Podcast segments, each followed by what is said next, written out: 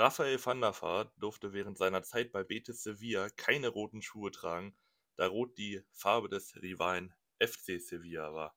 Und mit diesem unnützen Fakt über Fußball und Allgemeines äh, begrüße ich euch herzlich zur, ich glaube, schon siebten Folge von 100% Unterklassig. Ich bin Darian Schmidt und immer noch irgendwo in Italien Mike Werner. Guten Tag, Mike. Ja, guten Tag. Ich hoffe, es geht gut. Ähm, ja, finde ich ein interessanter Fakt. Also, und ich finde ihn sehr plausibel. Also, wenn man schon bei Betis spielt, grün-weiß, dann sollen die bitte auch kein Rot tragen. Äh, würde ich mir von manchen Vereinen auch mal wünschen. Also, manchmal hat man ja schon so Kooperationen und sowas zwischeneinander, wo ich ja, mir so denke, ja, brauche ich jetzt nicht unbedingt. Also, dass wir zum Beispiel mit Wolfsburg oder so kooperieren, weiß ich jetzt nicht, finde ich nicht so cool. Äh, ja, ich, also ich alles richtig. muss auch ehrlich sagen, also ab, ab wann zieht denn rot? Also, wenn da zum Beispiel ein bunter Schuh ist, darf dann auch kein Rot drin sein, dann müssen das wirklich komplett rote Schuhe sein, oder? Zum Beispiel also Rot-Weiß zählt ja dann auch eigentlich rein. Ja, Rot-Weiß geht ja gar nicht. Das ist ja, da hast du naja, ja die andere Farbe auch noch. Das ist ja wirklich. Also, ich habe aber ähm, tatsächlich noch ein paar andere Fragen heute für dich vorbereitet, weil äh, ich muss sagen, bei mir ist jetzt so langsam Weihnachtsstimmung drin. Äh, das hat lange gedauert. Ich habe jetzt ähm, äh, Weihnachtssachen kaufen, äh, Weihnachtsgeschenke auch. Und dann habe ich mir die Frage gestellt, welche Art von Kekse mag denn der Mike Werner am liebsten? An Weihnachtskeksen natürlich. Äh, das ist eine gute Frage. Also Kekse generell eigentlich fast alles. Außer was, was ganz, was gar nicht geht, sind diese äh, mit Marmelade und so. Das, das, geht gar nicht. Ich finde Zimtsterne Zimt, schrecklich. Zimtsterne ist jetzt auch nicht mein Favorite, aber es geht. Kann man mal essen. Wenn nichts anderes da ist, geht das. Aber. Ja, stimmt. Äh, na gut, Klassiker, Spekulatius ist gut. Ähm, mhm. Generell Schokokekse, äh, damit holst du mich ab. Du bist so Schokolade. Ich habe äh, ja. tatsächlich den, den klassischen Vanillegipfel, Gipfel, Gipfel, äh, für mich entdeckt. Immer, war immer so ein Ding, was, ja, das konnte man essen, wenn es da war, aber auch, ähm, auch nicht so besonders. Aber meine Mutter hat jetzt welche gemacht, die sind schon echt gut geworden. Und äh, die esse ich fast jeden Tag jetzt eigentlich. Also ähm, Wohlstandsplauze wird auch schon aufgebaut hoffentlich dann auch irgendwann wieder abgebaut. Ähm, ja, eigentlich, was ist bei dir so passiert?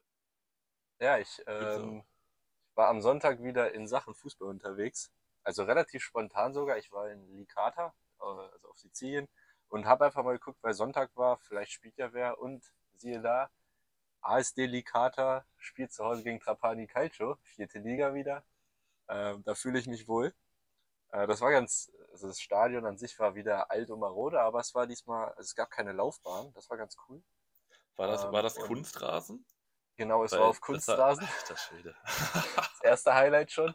Und dann, also ich wusste, Trapani ist ein bisschen eine größere Stadt, kann man sagen. Hm. 200 Kilometer weg von Licata. Die haben nur 30 Mann mitgebracht, da habe ich ein bisschen mehr erwartet. Aber die Heimseite hat mich positiv überrascht. Also Licata ist jetzt 40.000 Einwohner vielleicht. Und das war doch ganz ordentlich. Also so 100 Leute, die da Stimmung gemacht haben vielleicht. Oder lass es 70 sein, keine Ahnung. Auf jeden Fall war es ganz, ganz cool eigentlich. Ähm, Spiel war auch cool. 2-2 ist ausgegangen. Und zwischendrin hat es irgendwann so geregnet. Also es hat, es, so viel Regen haben die da noch nie gesehen, glaube ich. Problem war, also es gab ein Dach, das war ja schon mal gut. Aber das Dach war halt einfach undicht. Da waren einfach Lücken im Dach. Das heißt, es ist runtergetropft die ganze Zeit auf die Leute. Äh, ich hatte zum Glück einen guten Platz, aber ey, manche sind so nass geworden. Äh, mit Typisches italienische aber, Stadion. Ja, marode. Aber war auf jeden Fall echt lustig. Äh, für 8 Euro hat man da nichts falsch gemacht. Ähm, ja. Und Licata also auch sympathisch im Blau, Blau-Gelb. Also kann, kann ich mir war, äh, ich war, ich war in Sachen Fußball am Wochenende auch unterwegs. Also ich hatte tatsächlich ein sehr aktives Wochenende. Am Freitag war ich Eiskunst, Eiskunst laufen, war ich schon Eislaufen. Das Kunst, äh, stelle ich mir gerne vor. Mir doch also, äh, da fehlt mir noch ein bisschen die Filigranität, glaube ich. Ähm, mhm. nee, ich, ich, war, ich war Eislaufen und äh, mein größten Respekt an Leute, die wirklich Eislaufen können. Äh, ich bin Fußballer und ich glaube, jeder, also ich habe unbewegliche Knöchel, Knie und was weiß ich. Und es war super anstrengend. Also nicht für die Pumpe oder, oder für die Beine, sondern für die Füße tatsächlich. Also man hat sich wirklich, ich habe mich nach 20 Minuten Eislaufen gefühlt wie 120 Minuten im Block stehen. das war wirklich schon gut anstrengend. Dann, okay, ich ähm, war lang nicht mehr. Ich war lang nicht mehr Eislaufen. Ja, ich auch nicht. Ich glaube, ich war zehn Jahre jetzt fast. Das war dann schon wieder, schon wieder was Besonderes. Äh, Samstag ging es dann ja, ruhig weiter. Wir hatten Mannschaftsfeier vom Verein aus. Ähm, ruhig. Ja, das war gut. Äh, wir, hatten, wir hatten einen kleinen Club gemietet, die Silberquelle. Manche Braunschweiger kennen die hoffentlich. Ja, schon das älteste Wahrzeichen, was so Clubgeschichte Braunschweig geht. Auch ein sehr kleiner Laden. Und dann äh, sind wir noch im, im Club versackt. Äh, ja, das war gut, sofern ich es noch weiß. Es war alles Sonntag andere außer dann... ruhig, das weiß ich schon. ähm, und Sonntag würde man jetzt denken, ja, ein bisschen äh, wieder runterkommen, ruhigen machen. Äh, für mich ging es um 10 Uhr in den Harz, weil ich auf die Idee kam, Leuten zu schreiben, ob wir in Harz fahren sollen. Und habe ich dann natürlich direkt hinter meine Mannschaftsfeier gelegt. Ja, das war schon anstrengend, sage ich mal, aber es war schön. Also mal wieder richtig dick Schnee zu sehen, glaube ich, fast 30 Zentimeter Neuschnee. Äh, das war schon echt angenehm. Von der Tatsache abgesehen, dass ich ähm, nicht in der besten körperlichen Verfassung war. Kannst Aber sonst war es eigentlich sehr schön. Oh, das hört ja. sich doch gut an. Ähm, ja, wir wollen eigentlich auch gar nicht mehr drum, lang drum rumreden. Wir gehen einfach mal rein, würde ich sagen. Äh, der mhm. dritte Rückblick ist es jetzt. Wir verlassen so langsam die Abstiegszone. Äh, wenn die euch interessiert, dann hört die anderen beiden Folgen, die letzten beiden nochmal. Aber äh, wir fangen an mit Platz 12 und das ist der SSV Jahn Regensburg. Äh, die stehen im Moment mit 19 Punkten da, haben fünfmal gewonnen. Torverhältnis ist äh, schlecht, 20 zu 30 Tore, ja. also ja, offensiv sind sie auf Platz 14, defensiv sind sie drittschlechtester. Ähm, das sieht eigentlich gar nicht mal so gut aus. Sie hatten einen relativ guten Start. Sie, also es, es trügt auch ein bisschen. Zwölfter Platz, hört sich gut an, aber drei Punkte auf den 18. und sie haben tatsächlich laut Fortmob die schlechteste Bewertung der ganzen. Das habe ich auch gefunden. Schlechtes bewertete Team ist natürlich eine Ansage. Und ja, ja sie hatten eigentlich zwei gute Phasen, also am Anfang und jetzt gegen Ende. Mhm. Äh, ja, sie spielen eigentlich mit einer Viererkette meistens, also immer. Haben relativ ja. wenig Beibesitz und sind halt so auf Konter ausgerichtet, dieses typische äh, ja, Zweitligatruppenspiel von Mannschaften, die halt eher so unten stehen. Äh, ja, und da versuchen sie halt aggressiv gegenzugehen, haben auch die zweitmeisten Fouls und die viertmeisten gelben Karten und dann halt also, schnell umschalten wollen sie halt. Ja, also aggressiv gegengehen, vielleicht körperlich, aber nicht, also sie, sie laufen jetzt nicht früh an, weil sie sind zum Beispiel auch 18. bei erfolgreichem Pressing im finalen Drittel. Heißt, sie äh, pressen dann wahrscheinlich eher so ab Mittellinie. Genau. Sind auch jetzt 14. bei erfolgreichen Balleroberungen. Beispielsweise BTSV ist äh, Zweiter und Pauli Sechster, also die Leute, die dann eher ein bisschen weiter unten stehen. Man muss auch versuchen, natürlich, ähm, weil man wahrscheinlich nicht die Qualität hat, spielerisch was zu lösen, halt irgendwie schnell den Ball wiederzubekommen. Und da kommen wir eigentlich schon zu einem Problem, was mir bei Regensburg aufgefallen ist. Äh, sie haben einfach gar kein kreatives Element, wie ich finde. Also. Ja, mir fällt nur, also als einziger Kreativer fällt mir jetzt Joshua Mees ein. Aber dann wird es auch ganz schnell ganz dünn. Also da ist nicht viel, finde ich. Ja, also das ist, ähm, das ist so unser Fußball, wenn wir ohne Pfarrei spielen. Also wir haben das Glück, wir haben Pfarrei, aber ohne ihn, da wird es dann auch schon wieder eng. Äh, ja, also allgemein, ich habe dir ja geschrieben, ich bin echt sauer geworden, als ich Regensburg äh, mir nochmal angeguckt habe, weil ich einfach nicht verstehen kann, wie die da oben sind. Also ich verstehe es wirklich nicht. 30 Tore reinbekommen, 20 geschossen. Irgendwie holen sie sich die Punkte und keiner weiß wirklich warum. Also tut mir leid an alle Regensburg-Fans, die hier vielleicht gerade zuhören, aber erklärt mir, wie ihr Fußball spielen wollt und wie ihr eure, eure Punkte macht, weil ich, ich kann es nicht ganz nachvollziehen. Weißt du, an wen mich Regensburg erinnert? Und also irgendwie, ich. Augsburg. Sind da paar, ja, Augsburg. Die spielen auch, wirklich, Augsburg spielt seit zwölf Jahren oder sowas jetzt in der Bundesliga. Und nicht so wie Union, die reinkommen und da sich nee. halt immer Stück für Stück verbessern. Augsburg spielt jedes Jahr fünf, Platz 13 bis 15 und jedes Mal, weil zwei, zwei oder drei Truppen blinder sind, bleiben sie halt drin.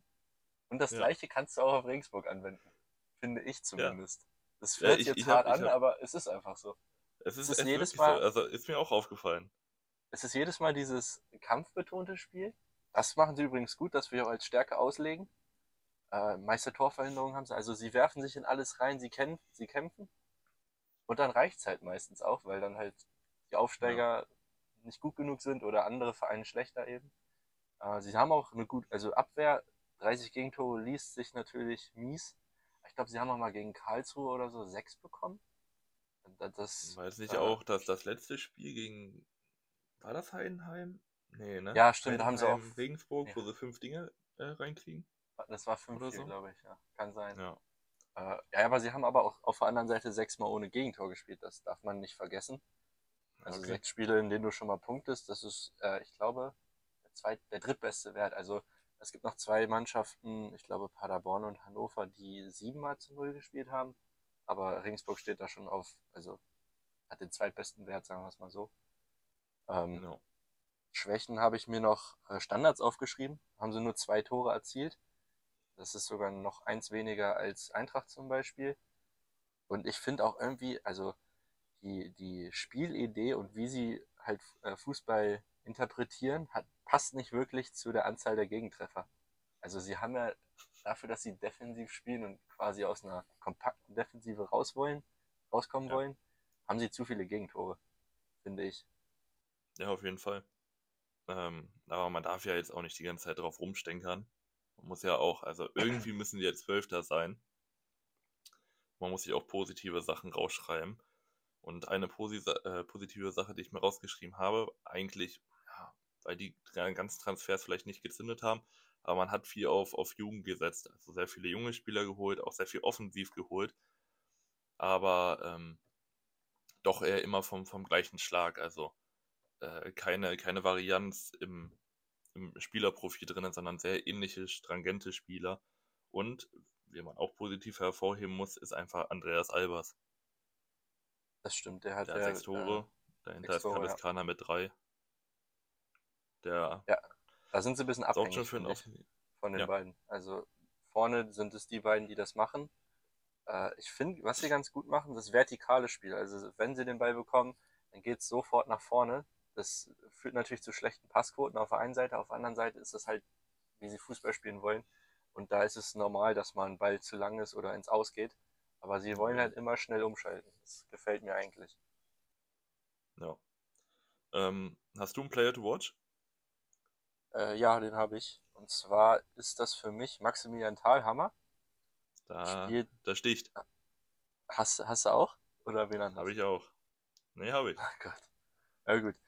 Ich fange mal an. Äh, er ist auf der 6 ja, zu Hause. Ist so der defensive Stabilisator gute Zweikampfwerte. Defensiv gefällt er mir sehr gut. 60% Zweikämpfe, mhm. 2,3 Tackles, 1,9 äh, Interceptions, also abgefangene Bälle. Und offensiv ist er für den Aufbau wichtig und halt der Ballverteiler, würde ich sagen. Jo. Das ist so also seine ist Aufgabe. Jetzt, genau, abräumen und äh, ein bisschen so die Tempobestimmung, hätte ich auch gesagt. Spielt eine gute Saison, ähm, ist in der Mitte ruhig, bringt auch, also wenn man Kreativität einem Spieler geben müsste, dann ist das wahrscheinlich auch ein bisschen Talhammer. Er hat eine 82% Dribblings-Erfolgsquote, ist mir aufgefallen. Mach gerne mal einen nass im Mittelfeld. Ja, genau. Und hat auch eine 80% Passquote, das ist alles im Rahmen, kam ja von Paderborn und äh, fühlt sich in Regensburg offenbar sehr wohl. Ist, ähm, ja, hält eigentlich gut vor der, vor der Abwehr da gutes Bollwerk. Ja, gefällt mir auch auf jeden Fall. Ja. Äh, ich habe noch, also der spielt ja meistens, habe ich es mir aufgeschrieben, mit, ja, mit Gimba im defensiven Mittelfeld. Und mhm. äh, Mes ist dann eher so der offensivere Part. Mittel, also im zentralen Mittelfeld, würde ich sagen. Äh, ich habe noch überlegt, ob ich äh, Jan Elvedi nehme. Aber der hat mich dann doch nicht so überzeugt. Nee. Also seine Zweikampfwerte waren einfach echt, die waren, die waren schlecht, sagen wir es so, wie es ist. Ich habe sie mir hab nicht ja aufgeschrieben. Ähm, ich hatte geguckt, also wir hatten ja bei, also ich hatte ja bei Braunschweigs äh, gute Spieler, hatte ich Benkovic genannt. Und ich dachte, dass ähm, 82% für den Innenverteidiger bisschen drüber sind, aber schon normal. Jetzt bei allgemeiner Recherche, das ist ein absoluter Topwert gewesen. Das ist absolut also ich krank. Hier, ja, ich, ich, sehe hier wirklich Innenverteidiger im Schnitt so ja, zwischen 69 und 63% äh, Zweikampfquote. Was auch ja, nicht genau. schlecht ist, aber 82% äh, zu gewinnen, das ist echt schon gut. Ich finde das immer, wenn dann, also wenn du den Innenverteidiger anguckst, der so, sagen wir mal, paar 50% Zweikämpfe gewinnt und dann guckst du dir so einen, so einen linken Mittelfeldspieler an und der gewinnt auf einmal so mhm. 55%, da frage ich mich schon ein bisschen so, wie das sein kann. Aber äh, ja. Insgesamt finde ich Regensburg irgendwie halt ist halt jetzt eine durchschnittliche Zweitligamannschaft, eher unterdurchschnittlich vielleicht sogar. Und ich denke mal, die wissen ganz genau, worum es geht bis zum Ende. Ja. Für mich stehen sie bis zum Ende im Abstiegskampf und ich glaube, sie rutschen auch noch ein bisschen ab. Also ich habe sie Platz 14 ich bis 17. Auch. Ich äh, habe ich genau das gleiche, ähm, tatsächlich 14 bis 17. Ich habe aber auch, ähm, man muss ja auch gucken, wie man, wie man Regensburg verändern könnte. Und weil ich mich jetzt wirklich nicht an das Prinzip Taktikveränderung wagen wollte, weil da wäre dann zu viel rumgeschiebe und was weiß ich, ähm, habe ich einfach mal nach Transfers geguckt. Ich finde persönlich, man, man bräuchte mindestens noch ein, am besten zwei IVs, weil man hat vier und ähm, Kennedy ja. ist gerade verletzt. Würde ich mitgehen. Heißt, man ist da sehr, sehr dünn aufgestellt. Und ein ZOM habe ich mir rausgesucht. Hm, Fange ich erstmal mit, den, mit dem IV an. Ähm, man hat, wie schon gesagt, insgesamt vier. Und ich habe mich hier für Justin Janicek entschieden. 18 Jahre jung, Bayern 2 und hat schon drei Scorer. 1,92 groß, ist äh, Linksfuß und kann auch Linksverteidiger spielen. Ähm, er ist der Captain der zweiten Mannschaft von Bayern, spielt in der Regio und äh, bringt einfach eine unglaubliche Sicherheit mit 18 Jahren schon mit. Und ich denke mal, das wäre einer, den man auf der Bank äh, nicht parken könnte, aber den man dann auch ohne Probleme auch mal reinwerfen kann. Ähm, man braucht jetzt einfach keinen für die Startelf unbedingt, aber wenn, dann könnte er sich da auf jeden Fall reinspielen. Zweiter IV kommt jetzt ganz drauf an, ob du ihn halt verpflichtest. Ich wäre auch dafür, dass du dann noch einen Jungen holst, der dann vielleicht auch hinten dran steht eher. Man braucht keinen, der jetzt von Anfang an Start spielt immer. Ich habe jetzt geschrieben, eine Laie vom Bundesligisten wäre wahrscheinlich ähm, empfehlenswert, weil es auch für die Bundesliga-Teams äh, auch immer interessant ist, so um Spieler Spielzeit zu geben. Könnte man jetzt schon die ganzen Genannten, die wir hatten, äh, Antonius Papadopoulos könnte da genauso spielen. Also da ist eigentlich, kommt drauf an, wie sie es aufbauen wollen, wen sie im Blick haben, wer gerade für sie interessant ist. Das sind so die beiden IVs. Und dann habe ja, ich noch... ist ja immer die Frage, also bei, bei Regensburg, wie bei eigentlich jedem Verein gefühlt, ist natürlich auch immer die Sache mit dem Geldbeutel, wie es da aussieht. Ja, ich eben. mal, Regensburg ist jetzt auch nicht so, dass die da mit Kohle um sich schmeißen können. Aber deshalb muss man muss wahrscheinlich auch über Laien gehen. Genau. Und da kämen wir dann auch schon zum zweiten Spieler, auch wieder eine Laie, auch wieder jung, auch wieder aus einer zweiten Mannschaft. Ähm, Maurice Kovic von Hertha 2 hat auch schon ein paar Minuten erste Liga mal gespielt, wurde dann wieder in die zweite äh, runtergebracht. Ähm, hat 8 Scorer, ist 24, bringt ein Kreativelement mit, wo ich auch extra nachgeguckt habe. Also man braucht halt diesen kreativen Spieler. Das ist jetzt ähm, für, 10, für 10 vorne, oder? Genau, für die 10, für die 10, ja. Ähm, okay, ja. Und agiert er als Vorlagengeber. Also ist jetzt nicht der beste Abschlussspieler, aber als Vorlagen reicht es dann schon.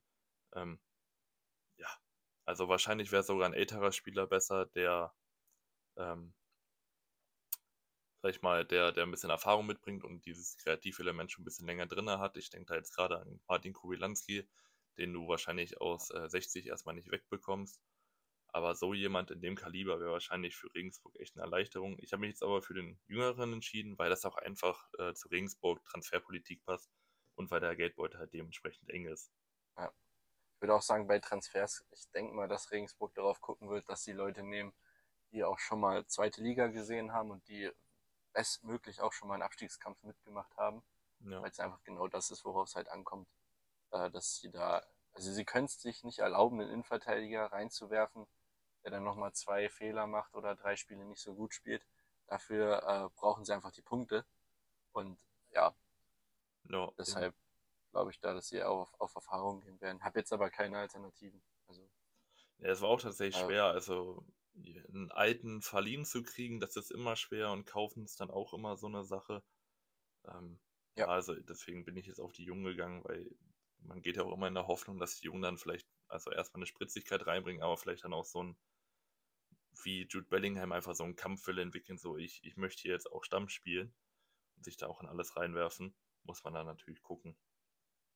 Jo. So weit wäre es dann aber äh, auch mit Regensburg. Für meinen Teil wäre es das auch. Ja, eben.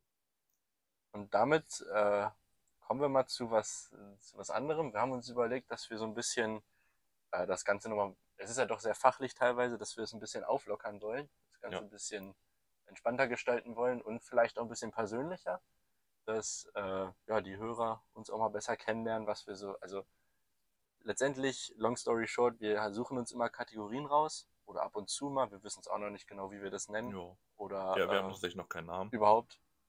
Und wir überlegen uns immer Kategorien und stellen dann einfach mal vor, was wir davon so halten. Das kann jegliches Thema sein. Könnt ihr auch gerne was vorschlagen. Und ja, wir haben auch, einfach mal angefangen. Kann auch tatsächlich außer, außerhalb vom, vom Zweitliga-Fußball sein. Ist jetzt zum Beispiel hier Alles. auch so. Ähm, jetzt kann ich es ja vorwegnehmen. Wir haben uns ähm, heute auf unsere Top 3 Stadien äh, besprochen. Diese sind deutschlandweit. Also kann von der ersten Liga bis weiß oh. nicht, runter zur Kreisliga gehen. Da haben wir gute Kommunikation. Ich habe mich jetzt auf äh, zweite Liga beschränkt. Aber egal. So. Dadurch, haben wir vielleicht, dadurch haben wir vielleicht Varianz drin. Äh, ist ja auch nicht ja. schlecht. Also das äh, Ding ist, ähm, ich habe ich hab tatsächlich, hm, also ich wollte dich fragen, äh, ob du überhaupt ein Zweitligateam drin hast. Jetzt hast du natürlich, weil äh, ich wollte jetzt auch nicht diese Standardstadien nehmen. Also habe ich jetzt genommen, weil das einfach cool, coolsten Stadien sind und ich habe äh, einfach auch ein paar Stories dazu. Aber okay. äh, ja, fang, fang, du doch gerne mal mit deiner 3 an. Oder wenn du die Okay, ja, also ich habe mich jetzt hier auf die. Vielleicht machen wir nächste Folge einfach den Tausch, dass ich dann Deutsch, also in ganz Deutschland mache mhm. und du die zweite Liga. Okay. Ähm, also mein drittes Stadion, meiner Meinung nach drittbeste Stadion der zweiten Liga, ist äh, das Rheinstadion oder wie es offiziell heißt, die Merkur Spielarena von Fortuna Düsseldorf. Ähm, hat eine Kapazität von 54.600 was ganz cool ist, äh, das Feature, dass du das Dach halt zumachen kannst und der Gästeblock. Also ich weiß nicht, ob ich in Deutschland so einen großen Steher schon mal gesehen habe. Der ist gefühlt so riesig. Also den kannst du gefühlt kaum voll, den bekommst du eigentlich kaum voll. Also der ist wahnsinnig groß meiner Meinung nach. ist halt so ein richtig schön enges Stadion. Äh, ist auch sehr groß. Ähm, hat sich jetzt gegen den Volkspark bei mir durchgesetzt, einfach aus dem Grund, dass der den Gästeblock ein bisschen cooler finde und halt, dass du das Dach zumachen kannst. Ja, das ist meine Nummer drei. Ich war einmal da bis jetzt. Ich war noch nicht da. Spiel eine Rückrunde. Ähm, aber ich, ich weiß gar nicht, ob ich Dach zu machen so cool finde. Also ich, ich weiß nicht, in, vielleicht bei Schneefall, da könnte es helfen, aber sonst Regen, gib ihm. Der nee, nee, ich, ich, die machen. ich habe das auch noch nie zuerlebt. Ich glaube, das bleibt meistens auf. Aber ich, ähm, ich habe das mal bei Schalke mitbekommen. Die fragen, glaube ich, äh, die gegnerische Mannschaft vorher immer, ob sie das Dach zu oder aufhaben wollen. Vielleicht ist das da Echt? auch so geregelt. Ich glaube schon, ja. Die fragen, die fragen und machen es dann andersrum. Wahrscheinlich. Schön. Und dann trotzdem verlieren. Mhm. Genau. Ich Deine mich, drei? Ich, habe mich auf drei. Ich denke mal tatsächlich, dass äh, das bei dir höher kommen wird. Auch ein Zweitligastadion und das ist der Betzenberg. Äh, Fritz-Walter-Stadion natürlich. Das ist einfach ein unfassbar geiles Stadion auf einem Berg. Das ist, also wenn ich da als Spieler hochfahren müsste, hätte ich schon keinen Bock mehr. Ähm, unfassbare Fans, es sieht unfassbar schön aus. Du meintest, glaube ich, es werden auch die Ecken zugemacht? Oder, oder war es ein die, anderes die Stadion? Zu. Die Ecken, die, ja? Es war Essen, aber die Ecken, die Ecken am Betzenberg sind dazu. Also. Ja. Ähm, ich war noch nicht dort leider, hab's noch nicht geschafft, aber du warst ja jetzt äh, diese Saison da. Ja, Hast ich war du... zweimal schon sogar. Ach so. Ich will ich gar nicht zu viel darüber ja, reden. Ja, das also war mir schon fast klar. Ja, ja. Ja, das kommt wahrscheinlich gleich auf Platz 1. Ähm, da würde ich einfach direkt weitermachen mit meinem zweiten. Da sind wir dann jo. auch schon in der, in der ersten Liga. Und das ist äh, der Deutsche Bankpark von Frankfurt. 52.000 okay. Stehplätze, kranke Fans. Ich bin selber schon da gewesen und da habe ich tatsächlich auch eine schöne, schöne Geschichte zu. Ich war mit meinem Vater da und deswegen ist mir dieses Stadion einfach prägnant im, im Kopf geblieben. Äh, ich war mit meinem Vater da und dann haben wir, also von Braunschweig für Braunschweig mit Braunschweig waren wir da. Und da haben wir drei Dinger von äh, Alex Meyer geschluckt bekommen zur Halbzeit. Und dann sind mein Vater und ich, ich glaube, in der 42. Minute schon rausgegangen, um, eine Bratwurst zu holen. Und auf dem Weg äh, zurück in den Block kam mir ich glaube, 10, 15, 15 wahrscheinlich nicht, also 10 Polizisten äh, entgegen mit einem Mann, den sie getragen haben, der ein, eine Sitzschale in der Hand hielt. Äh, deswegen ist die, deswegen ist die Stadion mir, mir sehr prägnant drinnen geblieben und ich fand das von außen auch tatsächlich sehr schön. Das war so, äh, wenn ich mich recht erinnere, das ist schon länger her, ähm, das war so Balkon ähnlich aufgebaut. Also es war dann tatsächlich auch sehr schön, äh, da ein bisschen rumzugucken. Meine, meine Nummer zwei. Finde ich äh, ein fairer Pick. Ich, also der Ground fehlt mir noch. Da war ich jetzt noch nicht. Ähm, ja, war ich noch nicht, will ich auf jeden Fall irgendwann mal hin. Ich würde mich auch nicht beschweren, wenn das mit Braunschweig mal nochmal passieren würde, weil das würde das wahrscheinlich bedeuten, dass wir nochmal erstklassig spielen. Äh, aber meine zwei ist, äh, wir gehen nach Hamburg und zwar mhm. ans Millantor. Das Millantor-Stadion habe ich mal ausgewählt. Finde ich, ist ein sehr cooles Stadion, einfach weil es einen eigenen Charakter hat. Es ist mit 29.000, hat es eine gute Größe. Ist vielleicht für Pauli ein bisschen zu klein. Könnte vielleicht ein bisschen größer sein, aber äh, allgemein finde ich sehr cool, dass du äh, nicht nur die, die Südkurve oder die Südtribüne als Steher hast, also unten, sondern auch die, die Gegengrade. Das äh, gefällt mir sehr gut. Die Stimmung ja. da ist auch richtig cool. Äh, und ja, allgemein enges Stadion, Traditionsverein, ja, macht man nie was mit falsch und eben. Pauli äh, immer, immer eine Reise wert. Ich war noch was nicht da, aber nee? die, äh, nächstes Jahr ist es tatsächlich soweit, weil meine, meine Schwester wohnt äh, in Hamburg, arbeitsmäßig natürlich. Und ähm, wir sind jetzt in Hamburg da, haben wir auch schon Karten für. Und ähm, dann fahren wir nochmal hin, wenn wir auch gegen Pauli spielen. Freue mich auf beide Stadien. Ich war in beiden tatsächlich noch nicht und ich freue mich auch auf beide Spiele sehr dolle. Deswegen, ich kann das Milan-Tor noch nicht bewerten. Es kriegt eine Posi der, der, der Gästeblock ist auch, äh, ja, ja, es ist, ist gut. Also hast du gute Sicht auf jeden Fall. Na gut. Deine Eins? Ja, ähm, meine Eins. Ich, ich habe mich schwer getan, weil es, es gibt viele gute Stadien. Ähm, und ich habe mich tatsächlich äh, im Endeffekt für die Red Bull Arena entschieden. Ach, komm mir auf. nein, nein. Ähm, es, gibt, es gibt viele schöne Stadien, es gibt auch viele objektiv, große. Objektiv ja. ist es, also davon mal ab, dass es jetzt Es sieht scheiße aus. Äh, unwürdig ist, aber das ist ein traditionsreiches Stadion eigentlich. Ich, ich war auch schon ja, mal da. Also mir gefällt dieses. Ich war auch schon mal da. Aber es ist eigentlich gar nicht, es, es, hat was Besonderes, aber also ja, mit dem Drumherum und dem Namen jetzt ist es raus. Ja, nee, äh, ich finde es auch, also ich finde es tatsächlich auch einfach nicht schön. Es wäre nicht mein Platz 18, wenn jetzt dieser eine Name da nicht draufstehen würde. Ähm, aber diese Wellen und dann, ich, ich finde tatsächlich die Wände hinter den Toren, wo dann hochgeht zu den Tribünen, finde ich auch einfach nicht schön. Ja, mhm. äh, ja also viele große Stadien gibt es in Deutschland. Ich habe mich tatsächlich aber weil groß ist nicht immer besser, es kommt auf die Technik an. Ähm, alte Försterei, Platz 1. 22.000 okay. Plätze, Großteil Stehplätze und ähm, ich finde es einfach unfassbar cool, wie, wie die Köpenicker dieses Stadion jedes Mal in so einen Hexenkessel verwandeln können. Also ich glaube tatsächlich, als Spieler ist es da drinnen am schwersten zu spielen. Und ähm, ich finde, die alte Försterei ist einfach ein Besuch wert. Ich war auch nie, noch nicht da. Ist auch noch äh, ein Ground, wo ich hin möchte. Aber das äh, ist so das Stadion, was mich so am meisten beeindruckt hat. Ja, was ist dein Platz 1? Ich möchte erstmal zu, zur alten Försterei nochmal ja, okay. noch sagen. Äh, sie war auch noch nicht da, aber die haben jetzt auch die Pläne schon, ich glaube, das ist abgesegnet, das ist durch. Die wird ausgebaut auf, ja, wird, oh, ich ja. glaube, 34.000. Also sprich, ein Oberrang kommt nochmal drauf. Und halt auch wieder äh, in dem Stil, wie das erste schon ist, also mit äh, Stehplätzen das meiste. Wird ein richtig ja. geiles Ding, glaube ich. Also, das wird richtig ich glaube, gut. Das wird eines das der besten das, Stadien. Ist das Äquivalent zum, das ist das Äquivalent zum Olympiastadion. Das Olympiastadion ist zu groß. Hertha, äh, kriegt Hertha nicht auch ein neues Stadion irgendwie?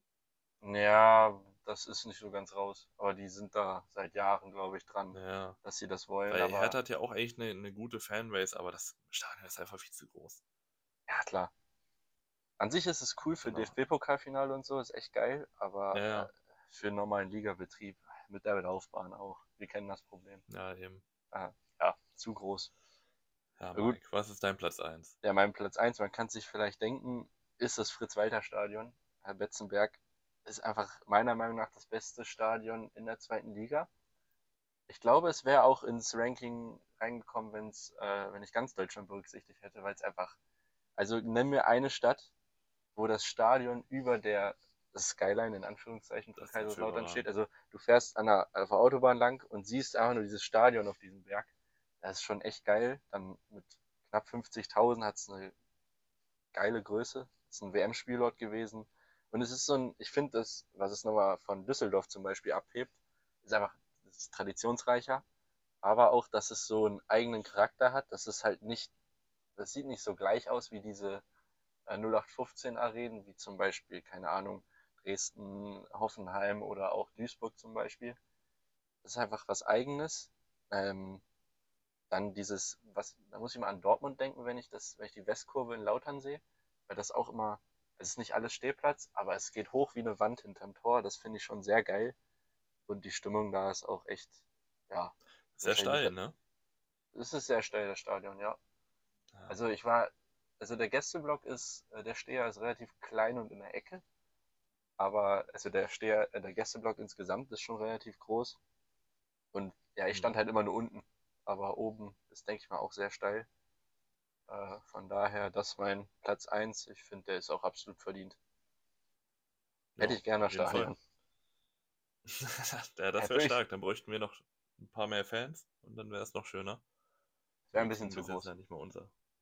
Ja, das wäre zu groß für uns auf jeden Fall. Ähm, ich hatte tatsächlich, also als wir überlegt hatten, Zweitligastadion zu nehmen, ähm, Heinz von Heiden Arena. Arena? Stadion? Ehrlich? Also klar.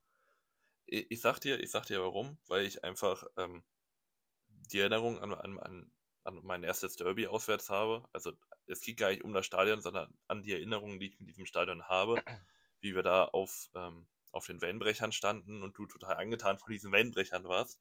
Die waren auch ähm, cool. Die waren auch cool. Ja, die, die Der Gästeblock ähm, ist gut. Der Gästeblock also, ist gut. Was nicht, ich nicht, nicht mag, ist dieses, Schönheit. Ist diese ja. runde Form, die, die mag ich nicht. Du bist ja relativ doch, es ist nicht so steil und du bist ja doch relativ weit weg vom Spielfeld. Das gefällt ja, mir stimmt. nicht so. Aber äh, der Gästeblock ist absolut gut.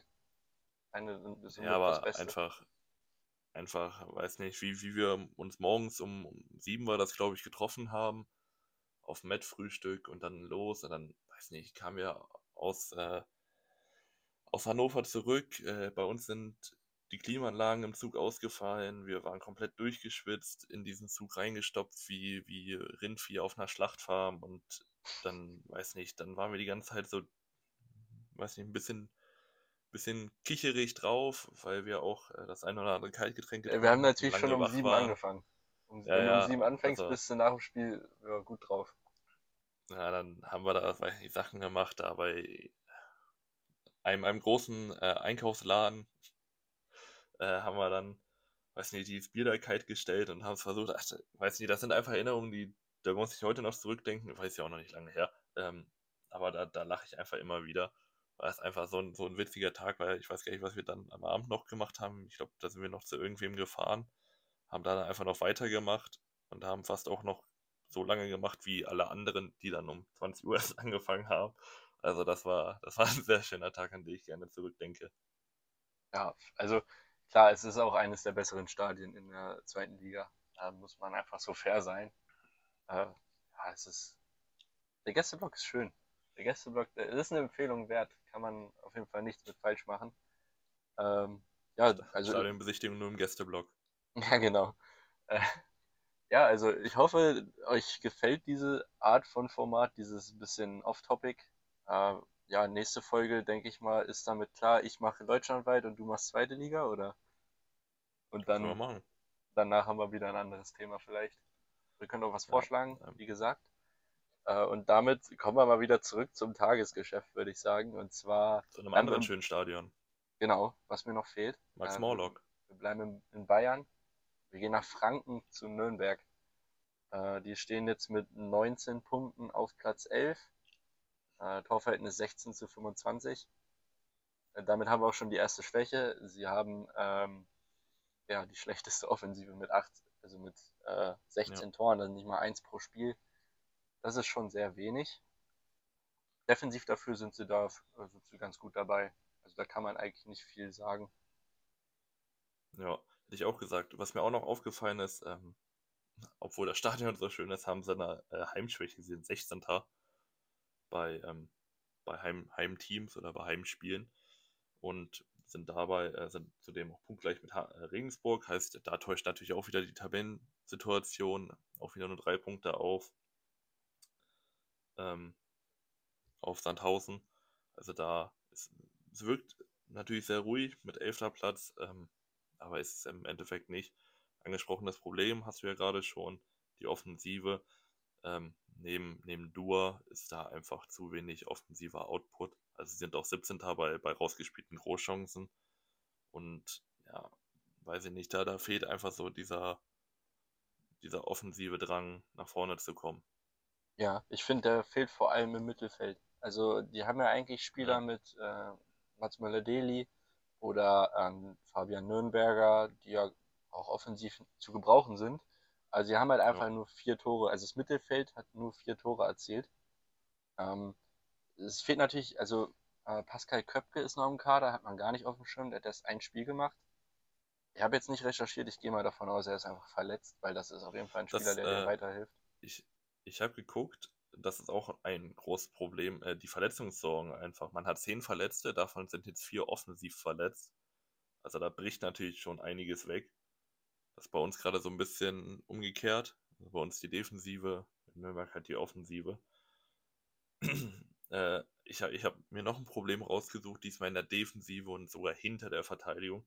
Ich bin kein Freund von Martinia irgendwie. Martinia ist ein guter Torwart, aber ist auch immer ganz gerne mal für einen Fehler gut, finde ich.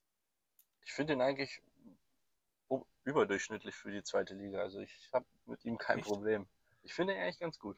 Also ich weiß, auch ja, was ich jetzt ich von, von Nürnberg-Fans, also ich habe jetzt nicht viel gehört, aber was ich so gehört habe, sind die doch auch zufrieden mit ihm. Weiß nicht, ich hatte, ich hatte mir das Lauter Nürnberg-Spiel angeguckt und da hatte er, also das war sein bestes Spiel tatsächlich, ähm, aber er lässt einfach zu, zu viele Bälle klatschen, meiner Meinung nach. Also das sind da auch so Weitschüsse, die er dann irgendwie nicht mal nach außen klatschen lässt, sondern auch ganz gerne mal vor sich. Das kann halt auch gefährlich werden. Natürlich, er hält die, er hält die auch gut.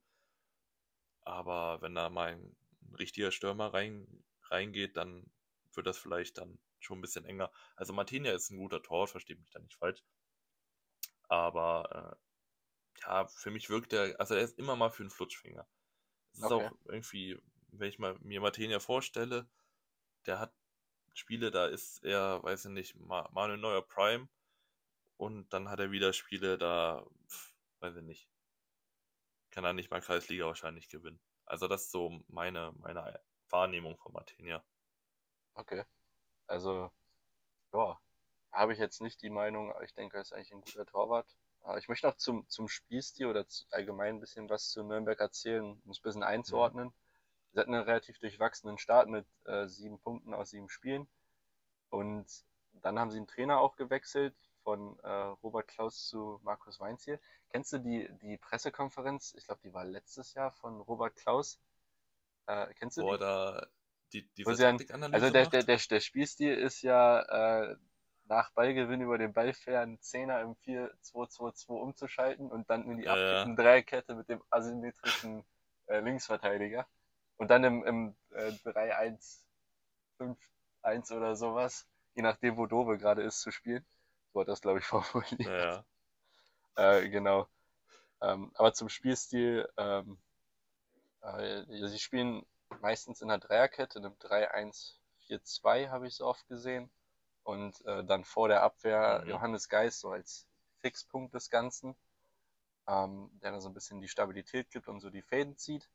Davor dann meistens eine Offensivreihe aus äh, Möller-Deli, Tempelmann häufig. Jens Kastrop ist erst 19 Jahre, spielt auch relativ viel. Und Fabian Nürnberger ja. zum Beispiel. Und vorne dann äh, Christoph da Ferner und Quadvo Dua, wie du ja bereits gesagt hast. Und sie wollen, also sie verweigern jetzt nicht den Ballbesitz, aber sind auch froh, wenn sie, glaube ich, kontern können. Sie haben 49% Ballbesitz, irgendwo im Liga-Mittelfeld. Ja, also ähm, ich bin gerade ein bisschen aufgeschmissen, weil ich dachte, dass Nürnberg im, im Flügelsystem spielt und da habe ich auch geschrieben, dass sie nicht die, das Personal für ein Flügelsystem haben. Ich finde, äh, Möller-Deli kam ja oder kommt äh, immer noch mal über einen Flügel, aber ich finde ihn tatsächlich auf der 10 besser. Da habe ich dann wahrscheinlich einfach schlecht aufgepasst. Ja, ich glaube, er hat so also ich hatte Spieler, mir, ich der gerne nach hinten zieht. Ja, ja, eben. Und ich hatte auf, ähm, auf FBref geguckt, da werden ja immer die, ähm, wie heißt denn, die Aufstellungen nach Spiel äh, die angezeigt und da stand dann eigentlich immer, ich weiß gar nicht, was das jetzt gerade war, jetzt einfach mal schnell. Übrigens, kleiner, kleiner Dings dazwischendurch. Ich habe eine wunderschöne Website gefunden, ähm, die dir wahrscheinlich auch sehr viel Freude bereiten wird. Weil da kannst du schön viele Statistiken sehen, auch Statistiken, die, weiß nicht, super unnötig sind eigentlich, aber so Pässe mit links, Pässe, Pässe mit rechts oder so. okay. Da habe ich mich also... ein bisschen rein verliebt. Also, das hat mir eigentlich schon gut gefallen. Ah, hier. Ja, okay, sie, sie haben anfangs, sie haben anfangs im Flügel gespielt, haben dann auf ähm, auf Doppelsturm umgestellt mit zwei Zehnern. Na gut, dann war ich da schlecht informiert. Aber allgemein würde ich sagen, dass Dua da vielleicht ähm, immer noch mal einen, einen anderen braucht, weil man hat jetzt ähm, da ferner, der hat drei Tore, aber Dua hat dann doch schon die Offensive alleine im Rücken. Ja, ja Dua hat also wenn auch. Wenn der wegfallen also, würde, wäre das. Ja, Dua hat ja jetzt schon ja. sechs Tore, die meisten. Sein XG-Wert liegt bei 2,59, also er überperformt den deutlich. Was ja eigentlich erstmal positiv ist, weil er aus äh, wenig Erwartbarem sehr viel macht. Also das, äh, wenn du da, wenn dein aktueller Torewert höher ist als der erwartete, ist eigentlich immer ein gutes Zeichen, dass du deine Chancen nutzt. Äh, und deshalb, also ihn kann man vorne auch, den kann man sich verlassen. Da ferner mit drei Toren finde ich jetzt auch, ist jetzt nicht viel, ist aber auch keine Vollkatastrophe, würde ich sagen. Ähm, sicherlich ein, zwei Tore mehr wären schön, aber liegt halt auch daran, dass aus Mittelfeld wenig Torgefahr kommt. Und dann äh, ist das vielleicht insgesamt halt zu wenig. Also es ist zu wenig mit 16 Toren. Ja, finde ich auch. Ähm, was ich aber noch positiv, also man, man hat wahrscheinlich auch die gleichen Schlüsse gezogen wie wir. Man hat jetzt auch frühzeitig reagiert. Man hat ähm, Flick geholt, äh, Talent aus, aus Schalke, dann ähm, Goller von ich glaube, Werder hat vorher beim KSC gespielt und Win da als Torwart alle erstmal geliehen, aber da haben sich eigentlich gut verstärkt. Flicken Sechser, wahrscheinlich auch eher so als, ähm, als Rotationsspieler. Goller, der kann, finde ich, gut auf dem Flügel agieren, kann auch reinziehen, könnte vielleicht auch äh, als, als Doppelsturm spielen, der dann eher immer ein bisschen nach außen geht. Also man hat, man hat früh reagiert auf den Positionen, auf denen man reagieren musste. Defensiv würde ich gar nicht so viel ändern. Vielleicht noch einen Innenverteidiger als, ähm, als Bankersatz, damit man da auch einfach abgesichert ist. Bisschen mehr Breite könnte gut tun. Ja, habe ich auch ja, so. Ja, eben. Ähm, dein Player to watch? Ähm, ja, ich weiß, ob es schon angeklungen ist, aber Johannes Geis für mich. Also der ist einfach im Mittelfeld äh, der, ja, der das Ganze organisiert. Offensiv hat er jetzt zwei Assists, mhm. hat ein ordentliches Passspiel äh, insgesamt, aber auch, also jetzt ist jetzt nicht super auffällig. Was ich noch anführen wollte, äh, sie sind ungefährlich nach Standards und das wundert mich halt, wenn du einen Johannes Geis hast, weil in meinem Kopf, oder auch bei Mainz früher oder bei Schalke auch einer, der immer mal so, so, ein, so einen Freischuss halt auch mal äh, reingeschweißt hat. Also der ist auch gern mal für ein Freistoßtor gut und da, dass sie da so schlecht sind, hätte ich nicht erwartet. Aber defensiv gefällt er mir noch besser. Und zwar, weil er in jeder Statistik einfach liefert. Er hat äh, 64% Zweikämpfe, am Boden sind es, glaube ich, 69%. Also so viel haben manche Innenverteidiger nicht, das sind sehr gute Werte. 2,4 Tackles pro, pro Spiel und 1,5 Interceptions. Also ist einfach ein sehr guter Wert jeweils.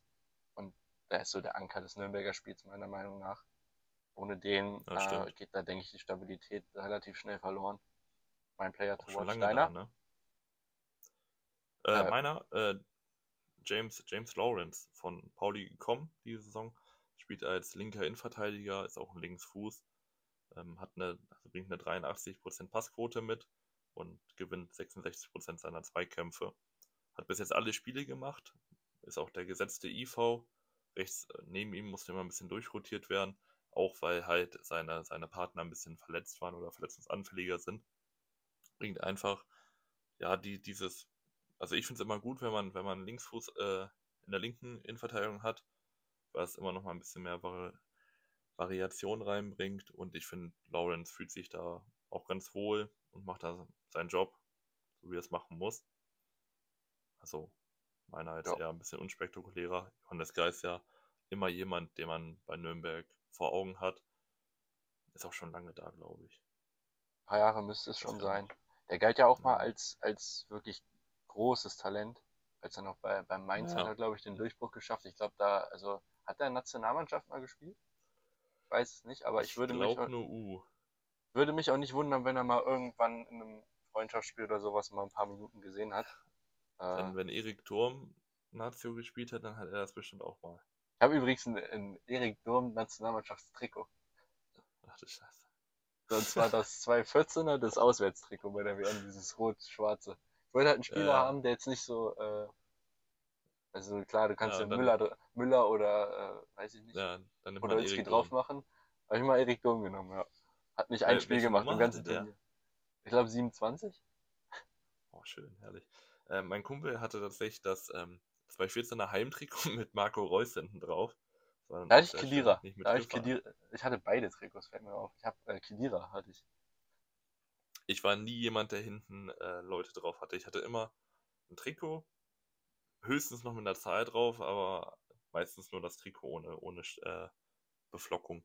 Ja, oder mal einen eigenen Namen. Das, also mit ja, Beflockung bin ich auch. auch weg von, aber äh, ja, eigene, also bei mir dann mit meiner Nummer ja. und Werner, dann das geht schon. Oder Mike war mein erstes genau, Trikot. Ich habe auch, ich hab auch ähm, über meinem Bett habe ich einen, ein Trikot aus meiner Jugend äh, vom, vom TuS Kremling. Erstmal hier Gruß an alle Kremlinger.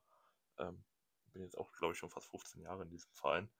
Vereinsikone. Und Vereinsikone, ja. Wechselgerüchte im Sommer, aber trotzdem treu geblieben. Ich habe äh, einen Schal von Kremling, weiß nicht, wie lange ich den schon habe und ein Trikot aus meiner ähm, Jugendzeit. Das war das einzig, einzige Trikot, was wirklich be beflockt war, also Nummer natürlich, aber auch mit Namen. Und da steht dann die, mit der Nummer 10, früher war ich äh, schneller Flügelspieler. Flügelspieler. Und, äh, ja, Flügel, ich, ich, ich du, du, hast heute, du hast heute ganz neue Facetten. Erst der Eiskunstläufer, jetzt der schnelle Flügelspieler. ich kenne dich so gar nicht. Ich war immer tatsächlich, also ähm, bei mir wurde immer das erste, was gefragt wurde, als ich auf dem Platz kam, Passkontrolle. Immer. Jedes Mal. Passkontrolle. Weil, weiß nicht, so 1,80 mit, weiß nicht, 11 oder so.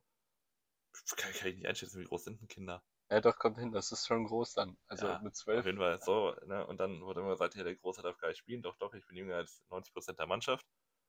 Ähm, und ich, ich war nie der Schnellste oder so, sondern äh, ich habe einfach geschossen. also ich habe, ich hab, glaube ich, in meiner Karriere 7, 8 einfach von der Mittellinie draufgeknallt.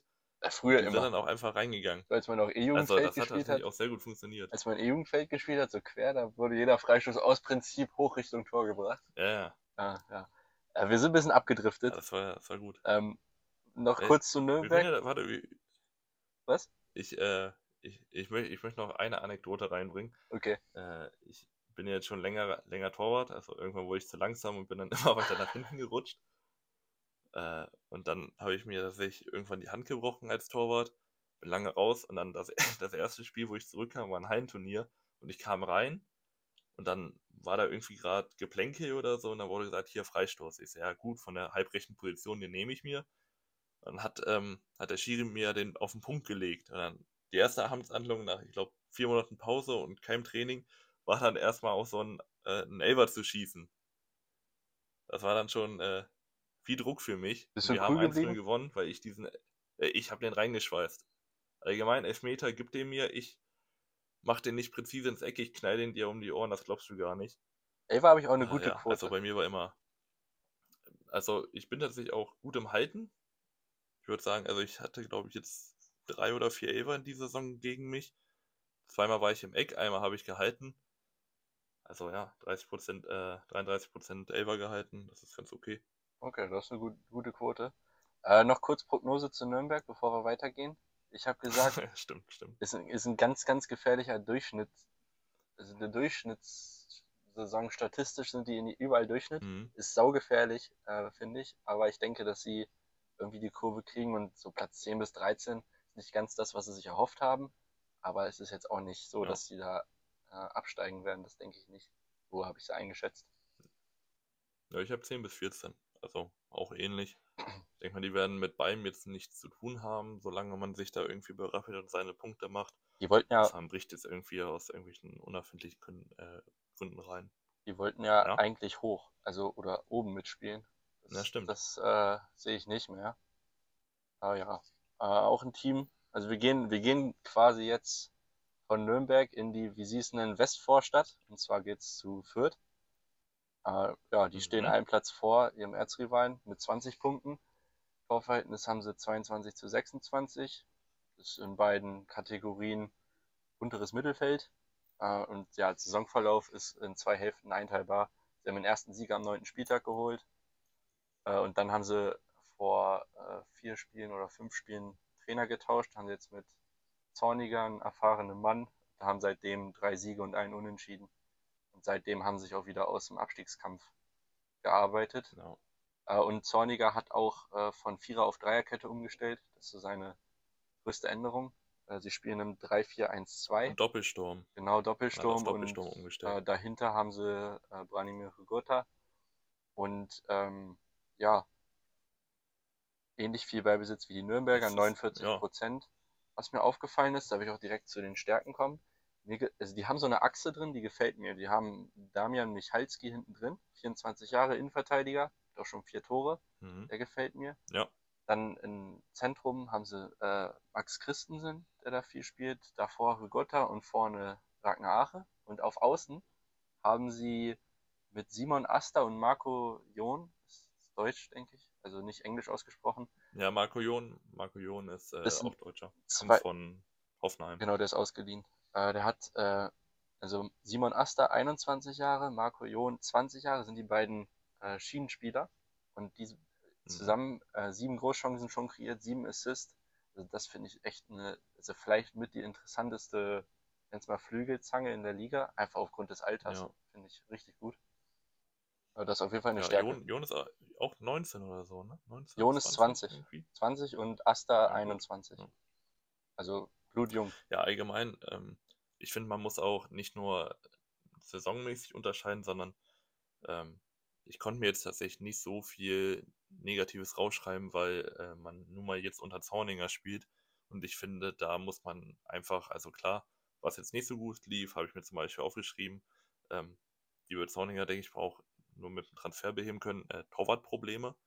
Ich finde weder Linde noch Schaffran da einen seriösen Rückhalt. Äh, drittschlechtester Paradenwert Liga intern. Man hat auch bei Schaffran gesehen, unsicher, ein paar Fehler drin ähm, und eine allgemeine Schläfrigkeit. Also man hat äh, 17 von 26 Toren in der zweiten Hälfte kassiert und 7 von diesen 17 Toren in der Endviertelstunde. Aber ich, wie ich schon gerade äh, angedeutet habe, mit Zorninger geht das einfach wieder bergauf. Man hat jetzt äh, einfach eine, eine Sicherheit drin, man hat auch wieder eine Galligkeit drin, die Spieler haben wieder Lust. Also deswegen, ich würde sagen, mit Zorninger geht es jetzt auch wieder bergauf und man sollte da jetzt nicht so viel Böses sehen. Ich glaube, sie müssten ja wahrscheinlich die letzten vier Spieltage die beste Mannschaft gewesen sein, mit zehn Punkten. Ich glaube, ja, da kommen nicht mehr viele mit. Äh, offensiv äh, noch Standards sind sie sehr gut mit sieben Toren. Also endlich mal eine Mannschaft, die Standards kann. Äh, mhm. Ja, ist einfach sehr viel Potenzial immer, was man damit liegen lässt. Man, meistens, die nutzen es halt aus. Find, ja. Generell haben äh, fünf Spieler schon mindestens zweimal getroffen, das finde ich ganz gut. Und äh, allgemein offensiv sind sie auch ordentlich im Passspiel, in den Abschlussstatistiken. Das ist alles ganz okay. Ähm, und ich denke mal, das wird sich auch nur noch verbessern jetzt in der Rückrunde. Ich denke, dass sie jetzt aus ich diesem muss auch sagen, Strudel dass, raus sind. Ja. Ja, ich muss sagen, das äh, Sturmduo Ach und Sieb gefällt mir auch. Auch ein sehr junges Sturmduo. Sieb ja, glaube ich, 19, Ach, glaube ich, 21. Ache noch ein bisschen glücklos leider. Also er gibt die meisten Schüsse aufs Tor ab, 2,2 pro Spiel bringt aber davon nur 0,4 aufs Tor. Ähm, aber wenn, wenn der jetzt vielleicht noch in der Winterpause da, daran ein bisschen arbeitet, kann das auch einfach nur noch, nur noch bergauf gehen. Ich glaube auch, ich habe mir auch aufgeschrieben, man ist mit Zauninger wieder in die Spur gekommen und es geht auch bergauf. Ist jetzt nicht die Saison, die man sich wahrscheinlich erhofft hat, aber so ist es nun mal. Dein Player to watch? Äh, da habe ich mich für Marco Jon entschieden. Also ich habe zwei Honorable Mentions, die ich loswerden möchte. Das ist einmal Simon Asta, also sein Gegenpart, mhm. und halt Michalski. Mir ja. beide sehr gut gefallen. Aber ja, ich habe mich für Marco Jon, genau, durch Standards wahrscheinlich auch. Ich habe mich für Marco ja, Jon entschieden. Äh, ist ausgeliehen von Hoffenheim, wie gesagt, 20 Jahre alt. Äh, defensiv wirklich, also ich habe selten so gute Werte gesehen in meinen Recherchen jetzt. Also 3,6 Tackles pro Spiel. Das ist schon sehr viel. Äh, 64% Zweikämpfe, 69% am Boden. Also das sind überragende Werte. Offensiv ist Output da. Es, ist, es könnte vielleicht noch ein bisschen mehr sein. Er hat jetzt 2,6 Flanken, die ankommen. Das ist gut. Sein Dribbling ist auch nicht schlecht. Äh, bei 58% Erfolgsquote. Äh, sein also sein Passspiel insgesamt könnte halt ein bisschen besser sein. Da hat er noch ein paar ja, Ungenauigkeiten drin. Aber er hat es viermal ins, äh, ins Team der Woche bei Sofascore geschafft und ist da auch der in der gesamten Liga der viert, bestbewerteste Spieler. Viertbeste Spieler mit einer 7,44. Achso, also ja. wirklich. Von glaube, äh, Fürth ist er der, der bestbewerteste. Ja, also Liga intern, also in der ganzen Liga ist, glaube ich, also Wanizek hatten wir ja letzte Folge, dann ähm, Jan-Niklas Beste und äh, Zieler sind, mhm. glaube ich, noch vor ihm. Aber ja, das ist mein Player to watch und ich denke mal, einer, der absolut Bundesliga-Format haben kann, der da bei Hoffenheim, denke ja. ich, auch in den nächsten Jahren wahrscheinlich äh, die linke Seite bekleiden wird. Deiner? Ja, ähm, ja, du hast vorhin eigentlich schon angesprochen. Ich habe mich nicht für die linke, sondern für die rechte Seite entschieden. Das ist doch schön, dass man aufgeht. Asta. Das ist schön, dass es einmal ja. aufgeht. Äh, fünf Vorlagen, ein Tor, absoluter Schienenspieler, absolut gesetzt. Ähm, durch die Umstellung auf die Dreierkette hat er noch mehr offensiven Output. Ähm, hat eine 75% Passquote und 60% gewonnene Zweikämpfe. Allgemein. Also ich habe ich hab mir auch aufgeschrieben, allgemein die beiden Außenverteidiger sind unfassbar gut, harmonieren sehr gut und bringen genau das mit, was man für einen off äh, offensiven Außenverteidiger haben möchte. Also einfach diese, diese ähm, ja, dieses Unermüdliche, dieses Hin- und Herlaufen, die Schiene hoch und runter ackern, dann auch offensive Gefahr mitbringen durch Flanken und Pässe und dann aber auch defensiv auch reinackern. Also da hat man einfach zwei sehr, sehr, sehr, sehr, sehr gute Spieler. Ich fasse mir gerade an den Kopf. Ich fasse mir gerade an den Kopf. Wie kann es, also es ist ja eine Frechheit, dass Fürth die, die, Let die ersten 13 Spiele mit einer Viererkette spielt. Wenn du zwei solche, ja, ja. du hast zwei solche Spieler, wahrscheinlich mit das Beste in der ganzen Liga, wenn du also, gucken würdest und du lässt sie, du hältst sie an der Leine, weil du in, einer, in einem starren System spielst, das offensichtlich nicht in die, auf die Spieler passt. Klar, wahrscheinlich könnten die auch ja. in einer Viererkette rechts hinten oder links hinten gut verteidigen, aber damit ja, aber nimmst du denen ja offensiv alles. Ja, ja, genau. Schwachsinn. Ja, deswegen Zorninger, Zorninger for President in Fürth. Weil Zorninger hat die Sachen gesehen, die wahrscheinlich jeder Fan von Fürth gesehen hat, schon viel früher.